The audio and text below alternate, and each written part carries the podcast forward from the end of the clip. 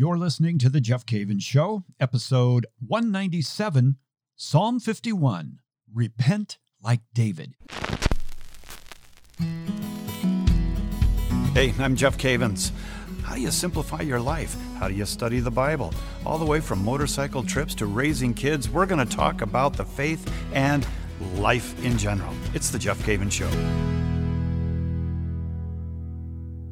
Hey, thanks for joining me on the show today. Coming up on Christmas, just right around the corner. If you're listening to the show out of sequence, that's what we're facing right now is just a number of days before Christmas and we're in the middle of the whole COVID-19. It's a Christmas like no other Christmas we've ever experienced before. And one of the things that we are really encouraged to do as Christians is to is to go to confession and that's something you can do before christmas. Make make the path straight. Make the road straight. As john the baptist talks about uh, we do this in advent. We prepare our heart for the coming of the lord. And there's a lot of ways that you can do that but the the principal way is to go to confession. Now, that's a little bit hard for some people given COVID right now, but I do believe with all of my heart that if you seek confession in your diocese, you will find it. You will find it. And priests are going out of their way. Yay to priests. We, we love you guys going way out of their way to, uh, to make this wonderful sacrament available to us. You know, when I came back in the Catholic Church, back into the Catholic Church, I should say, I always got this language coming from my Protestant friends, which I know they meant well, but they would say, well, why would you go to a confessional and confess your sins when you can go straight to Jesus? and confess your sins? And, you know, at, at first uh, glance, that sounds like a good question. Why not just go to Jesus?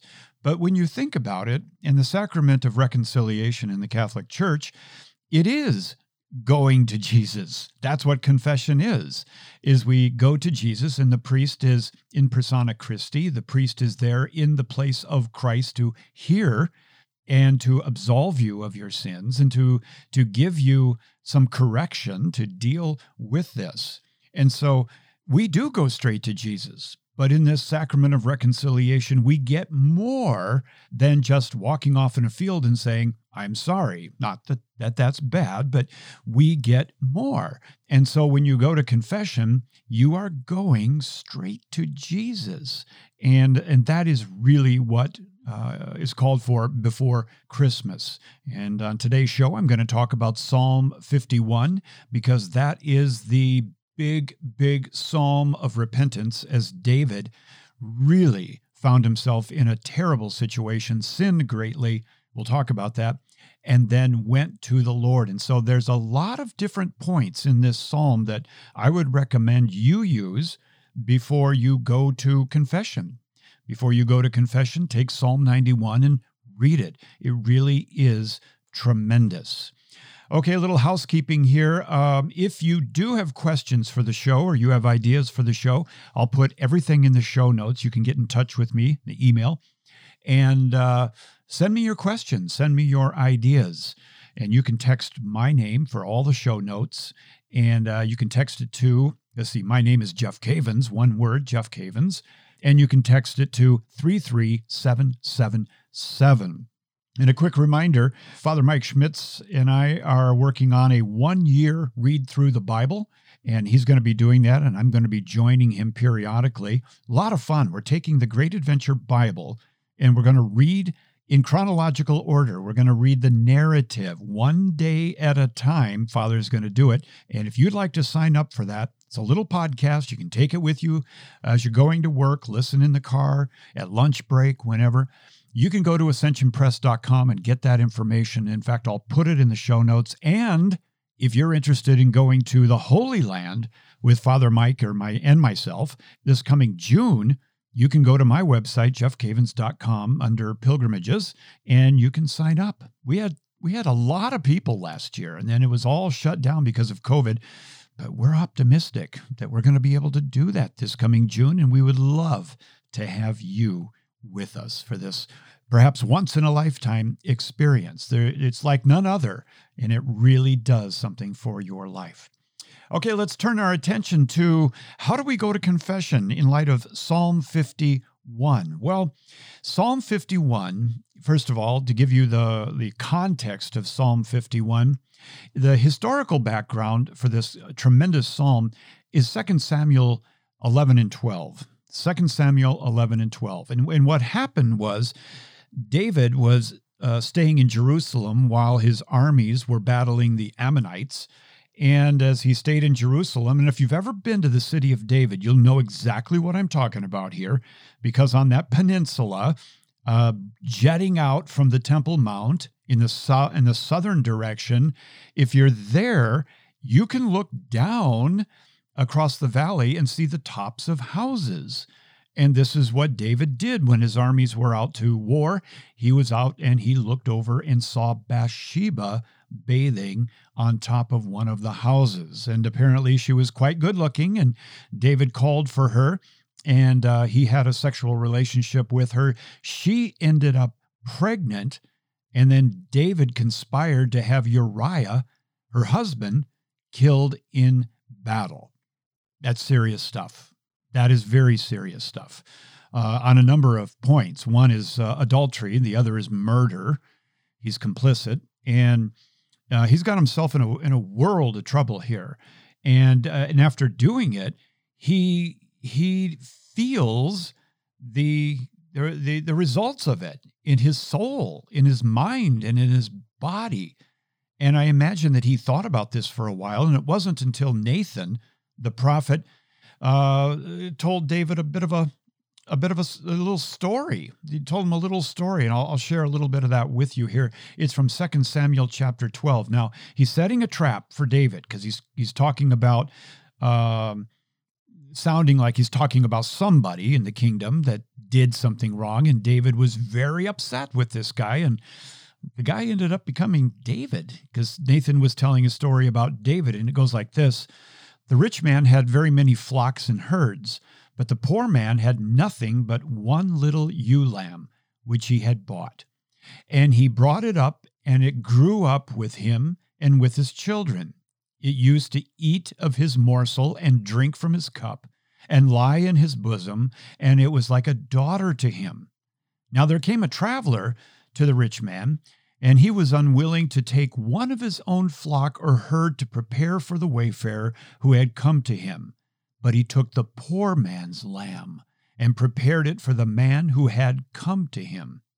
Now, at this point in the story, in verse 5, David's anger was kindled greatly against the man and he said to nathan and you can imagine with with like fire coming from his nostrils and smoke you know he said as the lord lives the man who has done this deserves to die.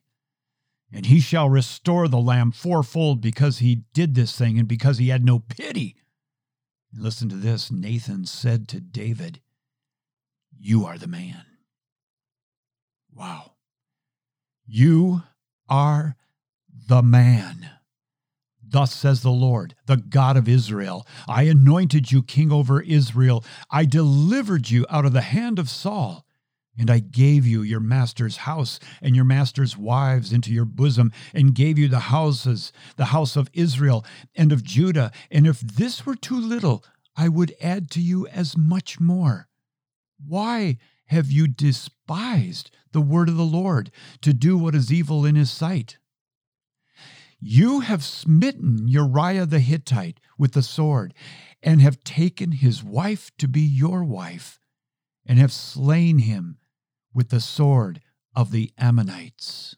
Thus says the Lord Behold, I will raise up evil against you out of your own house, and I will take your wives before your eyes and give them to your neighbor, and he shall lie with your wives in the sight of this sun.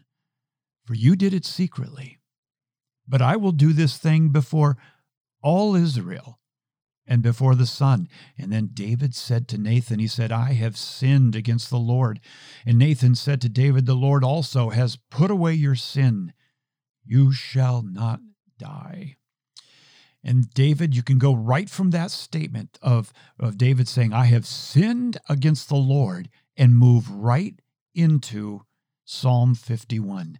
Now, what I'd like to do is I'd like to go through Psalm 51 with you and give you a number of key phrases and concepts that make up this tremendous repentance, this tremendous, uh, you know, searching of the heart and and and looking to see where my heart is at before going to confession.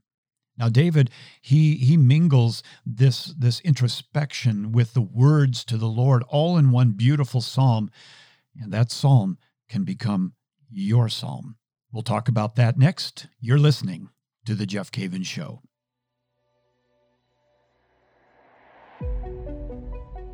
2,000 years ago, Jesus Christ chose corrupt, broken, imperfect, sinful men to be the foundation of his church.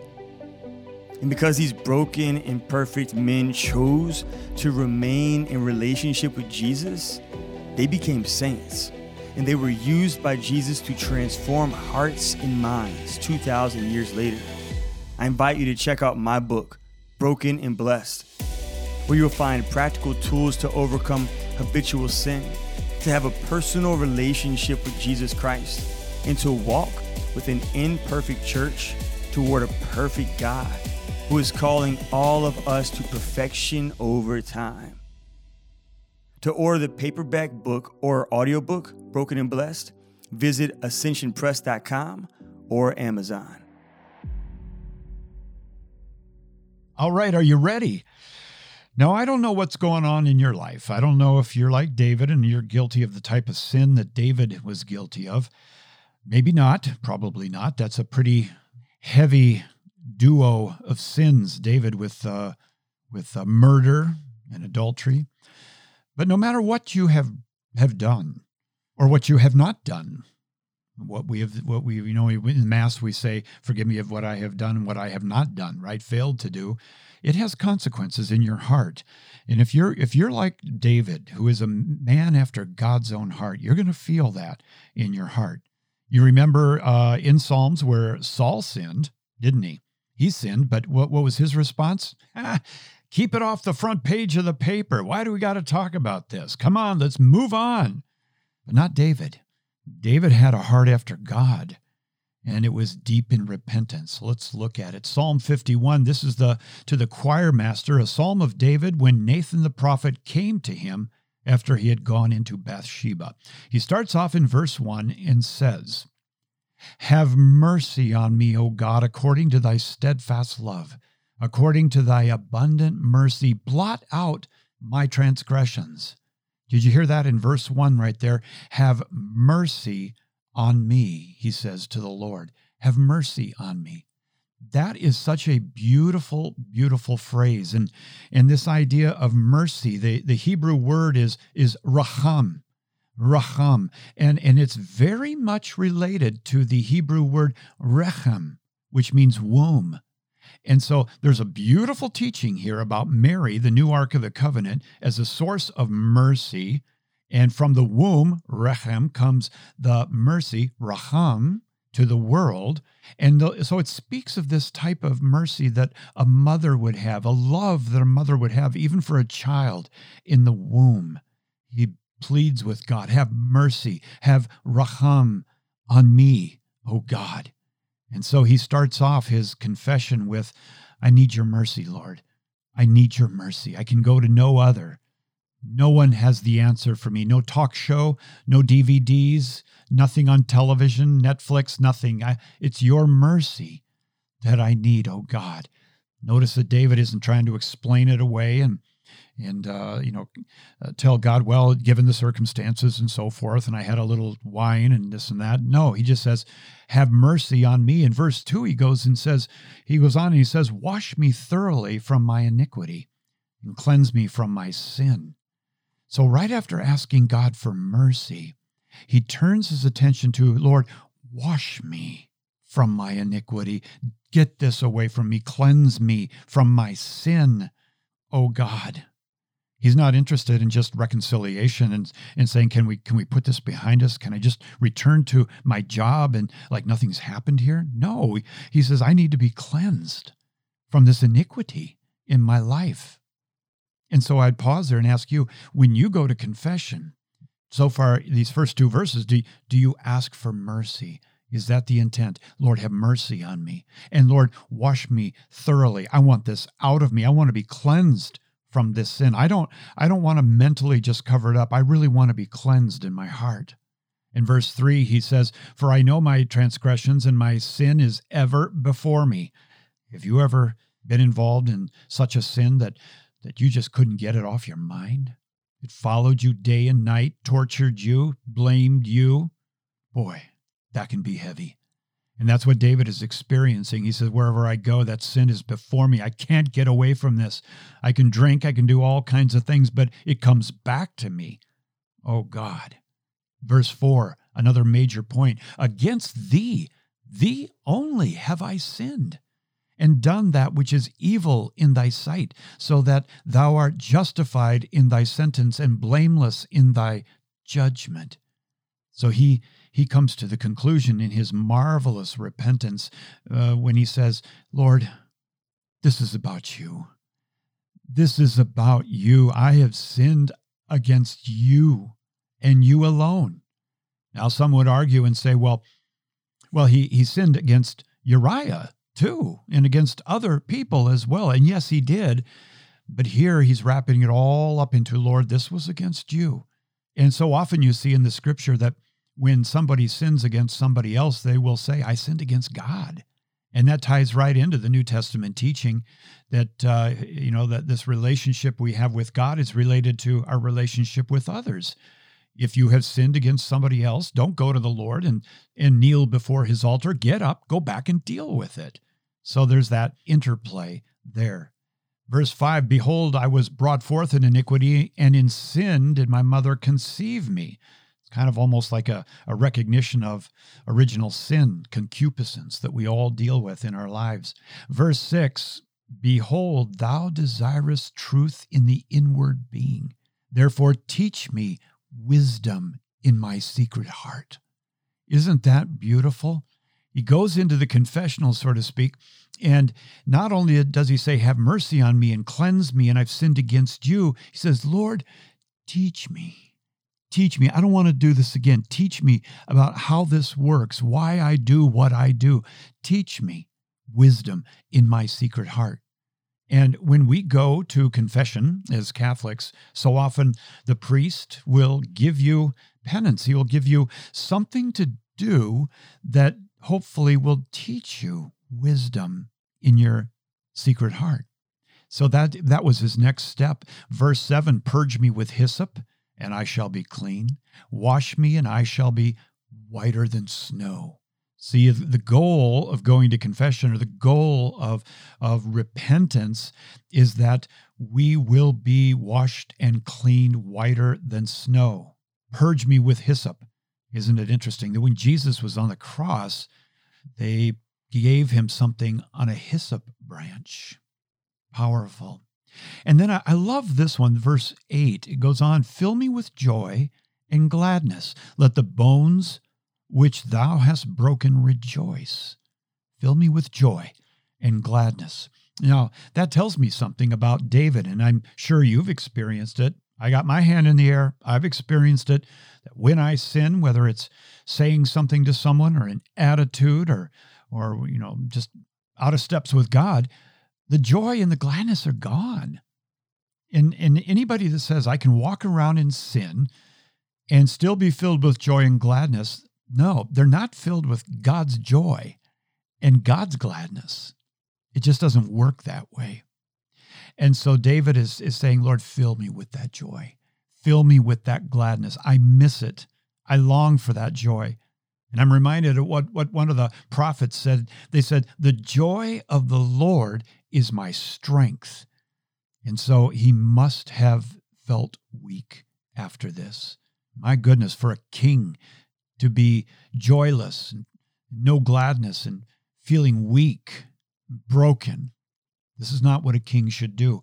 51 9 Hide thy face from my sins and blot out all my iniquities. And then verse 10 is my favorite. It's my favorite here. Create in me a clean heart, O God, and put a new and right spirit within me. I love that. I love it. When you're on your knees going to confession, you could even take this psalm with you and and when you get ready to confess your sin, you could actually say these major points. And this one is so good. Oh God, oh Jesus, create in me a clean heart. I need a new heart, God. Put a new and right spirit within me. I know I have done wrong. Lord, give me that new and right spirit, clean my heart Verse 11 Cast me not away from thy presence, and take not thy Holy Spirit from me. See, sin. Sin is very dangerous. And David uh, has this sense that the Holy Spirit may be taken from him. And he says, Do not take thy spirit from me, O Lord. Verse 12, restore me. Oh, he hits on this one again, doesn't he? Restore me to the joy of thy salvation and uphold me with a willing spirit boy. How many, you know, I was just thinking of this. How many times have have you gone to confession and when you are driving away, you just have this lightness of being. You have this this this uh, light, joyful, new start of a heart. I've experienced that many times. And I think that you can experience that even if you are confessing venial sin. If you're confessing mortal sin, my guess is that you would have a tremendous new joy in your heart. Restore to me the joy of thy salvation.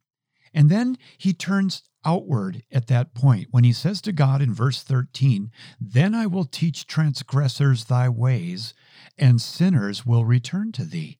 In other words, this is beautiful. What David is saying is that is that after I've confessed my sin, after I have been restored, after I have experienced the joy uh, and the gladness of thy salvation, you know what?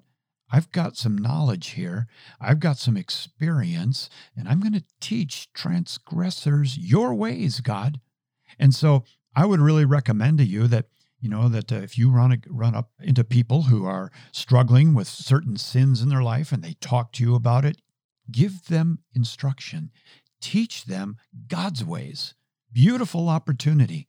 And just like Peter, when he was um, dealt with by the enemy, Jesus said, When he is through, go and strengthen your brethren. And, and this is sort of the same idea that after you have gone to confession, uh, teach transgressors your, your God's ways. Very, very powerful. Verse 14 Deliver me from blood guilty, guiltiness, O God, thou God of my salvation, and my tongue will sing aloud of thy deliverance. Boy, that's a nice one on the way home from confession. And then he says in verse 15, O Lord, Open thou my lips, and my mouth shall show forth thy praise. What do you think about that? That is a beautiful expression of the work that God has done in David in his grand repentance. And I would I would suggest that that when you go to confession before Christmas on the way home, say, Lord, open up my lips and my mouth. I want to show forth thy praise and just be honest and give God praise. Delight in the Lord. Just do it. So often we don't. We don't. You know, we go back out of confession into the car. We get into the car, we we turn into the, our favorite radio station and start singing or listening to news on the way home. Why not just say to ourselves, I am not going to get involved in that after confession. I'm going to show forth thy praise. Psalm 51 15 says, O Lord, isn't this good stuff? I'm just thinking about that as I'm going through this. This is just gold. O Lord, open thou my lips, and my mouth shall show forth thy praise. Verse 16 For thou hast no delight in sacrifice. Were I to give a burnt offering, thou wouldest not be pleased. Wow. Do you know what that means? That means that if you don't go to confession, you can do all the rituals you want. You can do all of the, the things that we, we normally do, but that is not what pleases the Lord. And so we have to resist this idea that, yes, I know that I'm guilty of sin and I should go to confession, but I'm going to live and act like everything is okay. God isn't going to be pleased with that. I'll say that again for thou hast no delight in sacrifice, were I to give a burnt offering. David knows that. And then Psalm 51:17, the sacrifice acceptable to God is a broken spirit and a broken contrite heart. Oh God, thou wilt not despise. So that's so beautiful because he says he says in verse 16, you don't delight in sacrifice if I were to give a burnt offering, but then in verse 17 he says, but the sacrifice that is acceptable to God. It's not a bull, it's not pigeons, it's not a lamb or a goat. It's a broken spirit. A crushed spirit, says one translation, a broken and contrite heart, O God, thou wilt not despise. You see, that's the goal of repentance is that you would have a broken, contrite heart. I'm not talking about a broken spirit in the bad sense. I'm talking about a spirit that is pliable now in the hands of God, not a proud spirit, not a selfish spirit, not a self righteous heart, but a broken spirit, a broken, contrite heart. God will not despise that. And then the last two verses we have uh, Psalm 51, 18 and 19. Do good to Zion in thy good pleasure, rebuild the walls of Jerusalem. Then wilt thou delight in right sacrifices, in burnt offerings and whole burnt offerings. Then bulls will be offered on thy altar. So I love the way this ends because is David's sin, while it was personal with the adultery and the murder, it had effects in the kingdom it it it jarred the kingdom. And so he ends with rebuild the walls of Jerusalem. My friend, if you're guilty of sin in your life, I really recommend you go to confession with Psalm 51 and remember that at the end, if you're married and you have children, they have been affected, even though they don't know it. They've been affected. And that's what John Paul II said in his writing on sin and repentance. He said that there is no such thing as private sin, it affects all of us, all of mankind. And so, in our repentance, we should also take in mind, Lord, rebuild the walls of my family, rebuild the walls of my corporation, rebuild the walls of my extended family, rebuild the walls of my church, rebuild the walls of Jerusalem. Wow, that's some good stuff. And uh, put that in a box, put a ribbon on it, wrap it up. That's my gift to you uh, for Christmas, just days away from now. And that's what we're called to do is to go to confession. At the time of this recording right now, I have already planned to go to confession tomorrow. And I am printing this out. I have it printed out with uh, with those phrases that I, I gave you in bold, and I'm taking it with me. And I'm gonna I'm gonna do what I'm teaching, and uh, I'm gonna bring this to the Lord. Again, my friend, I'm praying for you. I love you, and I ask you to pray for me. And if you want the show notes, just simply type my name, Jeff Cavins, and text it to 33777. And if you want to go to Israel with Father Mike Schmitz and myself next June, go to my website, jeffcavins.com. And if you want to read the Bible with Father Mike in a year starting January 1st, the note it'll be in the show notes I'll, I'll give you all the material in the show notes of how to do that at ascensionpress.com look forward to seeing you there uh, let me pray for you in the name of the father and the son and the holy spirit jesus we love you we love you, O God. We raise our hands to you and proclaim liberty and freedom in you. Lord, deliver us from sin. Create in us a clean heart, O God. Restore us to the joy of thy salvation. Lord, I lift up my friends now and ask that you would give them a heart for you. Not a heart like Saul, but a heart for you to come to you in repentance, in contrition, and experience that freedom before the great great, great day of your birth, Christmas. In Jesus' name, I pray. Amen. I love you. See you next week.